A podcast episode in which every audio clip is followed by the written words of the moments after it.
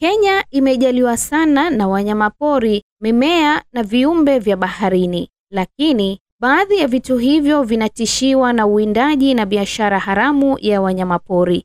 Biashara haramu ya wanyamapori husababisha madhara mengi ikiwemo ya kiuchumi, kijamii, kiikolojia, kisiasa na kitamaduni, huku baadhi ya viumbe vya baharini vikiwa katika hatari kubwa ya kuangamia kutokana na ujangili, yaani poaching, na utumiaji wa mbinu haramu za kuvua ambazo ni hatari na kutishia kuangamiza viumbe hivyo vya baharini, kama anavyoeleza Bakari Juma, baba wa watoto wanne, ambaye amefanya kazi ya uvuvi kwa miaka ishirini na moja katika eneo la Shimoni, kaunti ya Kwale, eneo linalopatikana karibu na hifadhi ya kitaifa ya bahari ya Kisite Mpunguti, kusini mwa kisiwa cha Wasini, kaunti ya Kwale.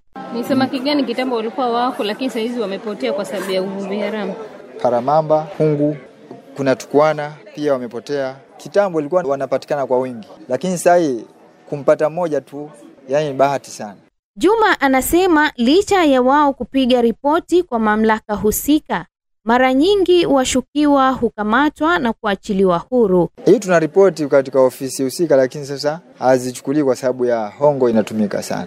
Wanaotoa hongo nkina nani? Ambao wanatumia njia ambazo si za halali wanatumia hongo.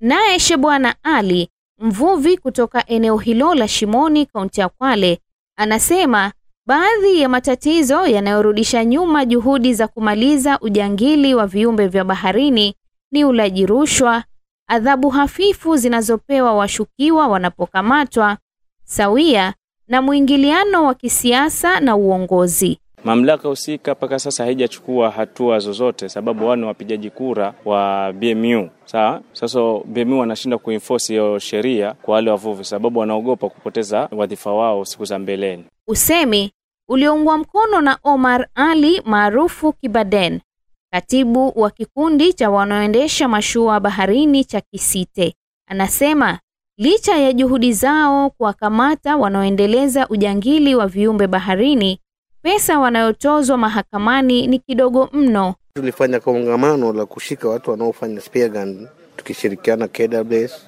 Coast Guard na Kenya Navy na BMU, na tukashika baadhi yao na wakapelekwa kotini. Lakini sasa la kushangaza ni ile koti sasa wanaopelekewa wale wavuvi wanaotumia uvuvi wa haramu kama waspiaga wanawatoa na faini ya shilingi mia tano. Sasa kama mi mvuvi naweza enda baharini nikapiga samaki kwa shilingi elfu kumi alafu uja nitoe faini ya mia tano, si kesho nitarudi tena kuvua spear? Kwa hiyo still bado serikali inawapa nguvu kwa sababu ya kuwapa faini kidogo. Msikilizaji, kuna takriban aina elfu kumi na mbili za samaki baharini. Mazalia ya takriban aina elfu saba huwa kwenye miamba ya matumbawe. Abraham Songok ni naibu wa mkurugenzi wa shirika la uhifadhi wa wanyamapori KWS katika eneo la Kisite Mpunguti, kaunti ya Kwale. Anasema kasa na papa ni baadhi tu ya viumbe vya baharini ambavyo vimo hatarini kutokana na ujangili wa viumbe baharini. Ili kuwalinda, Songok anasema wao hupiga doria na kuwakamata wote wanaotekeleza mbinu haramu za kuvua samaki baharini. Uvuvi haramu ambayo imeharamishwa na sheria ni kama vile kutumia bunduki, ikitumika inapata hata yule samaki ambaye alikuwa ameficha. So kuna ile dhana ya kwamba uvuvi ya kesho haitapatikana kwa sababu mvuvi anafuata mpaka kwa pango samaki amejificha. Uvuvi haramu nyingine ni kutumia juya na buruta. Kuna neti ambayo ni ya kuburuta, watu wanakaa kwa uvuo alafu wanaburuta, na kwa hivyo wakiburuta wanavunja matumbawe na kwa hivyo hizi mbinu ambazo zimeharamishwa kisheria, huwa sisi kama watu ambao tunatekeleza sheria lazima tuitekeleze vilivyo. Songoka anasema katika kipindi cha mwezi wa Novemba hadi Disemba mwaka elfu mbili na ishirini na mbili walishika wavuvi ishirini waliokuwa wakitekeleza uvuvi haramu katika eneo hilo, huku akipuuzilia mbali madai ya ulaji rushwa kwa washukiwa wanaofanya ujangili wa viumbe baharini. Ulaji rushwa ni changamoto dunia nzima. Kwa hivyo maadili ya mtu binafsi haiwezi kuwa kwamba ni maadili ya watu wengi, lakini kama kuna mtu ambaye anachukua rushwa, serikali huwa inachukua hatua kali na inafuatwa sheria, taratibu ambazo inazuia maneno ya rushwa, sababu tunafanya kazi ki multi agency, tunajumuika kwa watu wengi. Kuna Kenya Coast Guard, kuna Kenya Wildlife Service, Kenya Fisheries, sisi wote tunafanya kazi kwa pamoja, na kwa hivyo kuhonga mtu mmoja ni ngumu, kwa sababu tunajumuika kufanya kazi kwa pamoja. Kama ingekuwa ni idara moja, tungesema kwamba wanahongwa. Ili kusitisha ujangili huo, Sonkoka anasema wameshirikiana na wadau mbalimbali katika kushika doria baharini. Huwa tunafanya patrol usiku na mchana, na kwa hivyo ni ngumu wavuvi wetu pia waitumie, kwa sababu tuko na maofisa wetu kwa bandari mahali ambapo hizo baruti zinaweza chukuliwa na kuwekwa ili ziende zitumike baharini.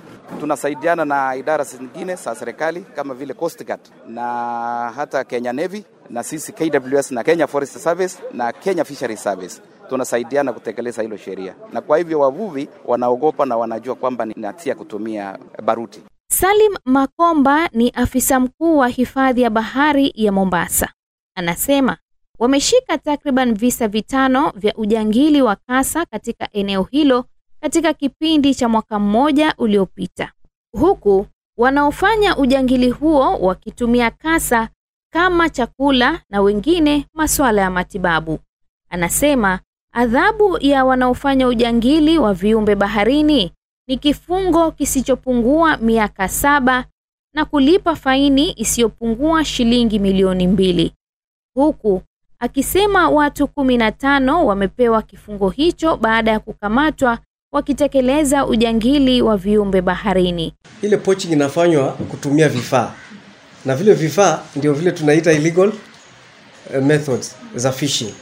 So huyu ni mtu huyu huyu mmoja, yeye yeye tu, hizo method anatumia ndo zinaua turtle. Kwa hivyo huyu ni mtu mmoja, adhabu yake ni ile ile. Makomba anasema kupitia hamasa wanazotoa kwa wavuvi, baadhi yao kwa sasa wameasi uvuvi wa kutumia njia haramu. Tumewaongelesha kuanzia Nyali, Mkomani na wamekubali kuitikia wito wetu. Sasa hivi ukiangalia tuko na nets ambazo tulichukua kutoka kwa wale zile mbaya hazifai kutumika kwa uvuvi, na kunaye wale wamesarenda voluntarily kwamba hii nilikuwa nayo na nimeleta, nimewacha kutumia hizo mbinu, na zile mbinu tulizowafundisha ndizo sasa wanatumia. Kwa hivyo naweza sema ndiyo kwamba kunaye wale wameacha uvuvi mbaya. Profesa Noah Sitati ni mtaalam wa masuala ya wanyamapori kutoka shirika la uhifadhi wa rasilimali asilia ulimwenguni WWF. Anasema mabilioni ya pesa hupotea kutokana na biashara haramu ya wanyamapori. Hii tunasema is a complex syndicate, ni ngumu mno kwa vile ina hela nyingi zaidi ya bilioni 23 USD. Hiyo ni pesa nyingi ambayo inakufanyika ulimwengu mzima, na hii syndicate iko katika nchi zote. Ili kusitisha biashara hiyo haramu, mashirika mbalimbali ya uhifadhi wa rasilimali asilia yameshirikiana chini ya mradi wa Connect kama anavyoeleza Profesa Sitati. Hii project ya Connect ni mradi ambayo imekuwa supported na USAID na ina mashirika manne. Kuna WWF, Traffic East Africa, IUCN na ESC East Africa Commission. Na huu mradi inaangalia mambo ya connectivity, yaani kuunganisha hizi nchi mbili kwa mambo ya natural resources Kenya na Tanzania na Uganda vile vile, kwa sababu kuna resources ambazo zinatumika katika upande zote boda. So tunaangalia namna hawa wanyama wanaweza kaa kwa usalama na itumike kwa namna ya kupata faida kwa jamii ambao wanakaa na hawa wanyama. Na kufikia hapo ndo anatamatisha makala haya, ujangili wa viumbe baharini. Nimekuwa mtayarishi msimulizi Ruth Care, na hadi wakati mwingine, maasalam.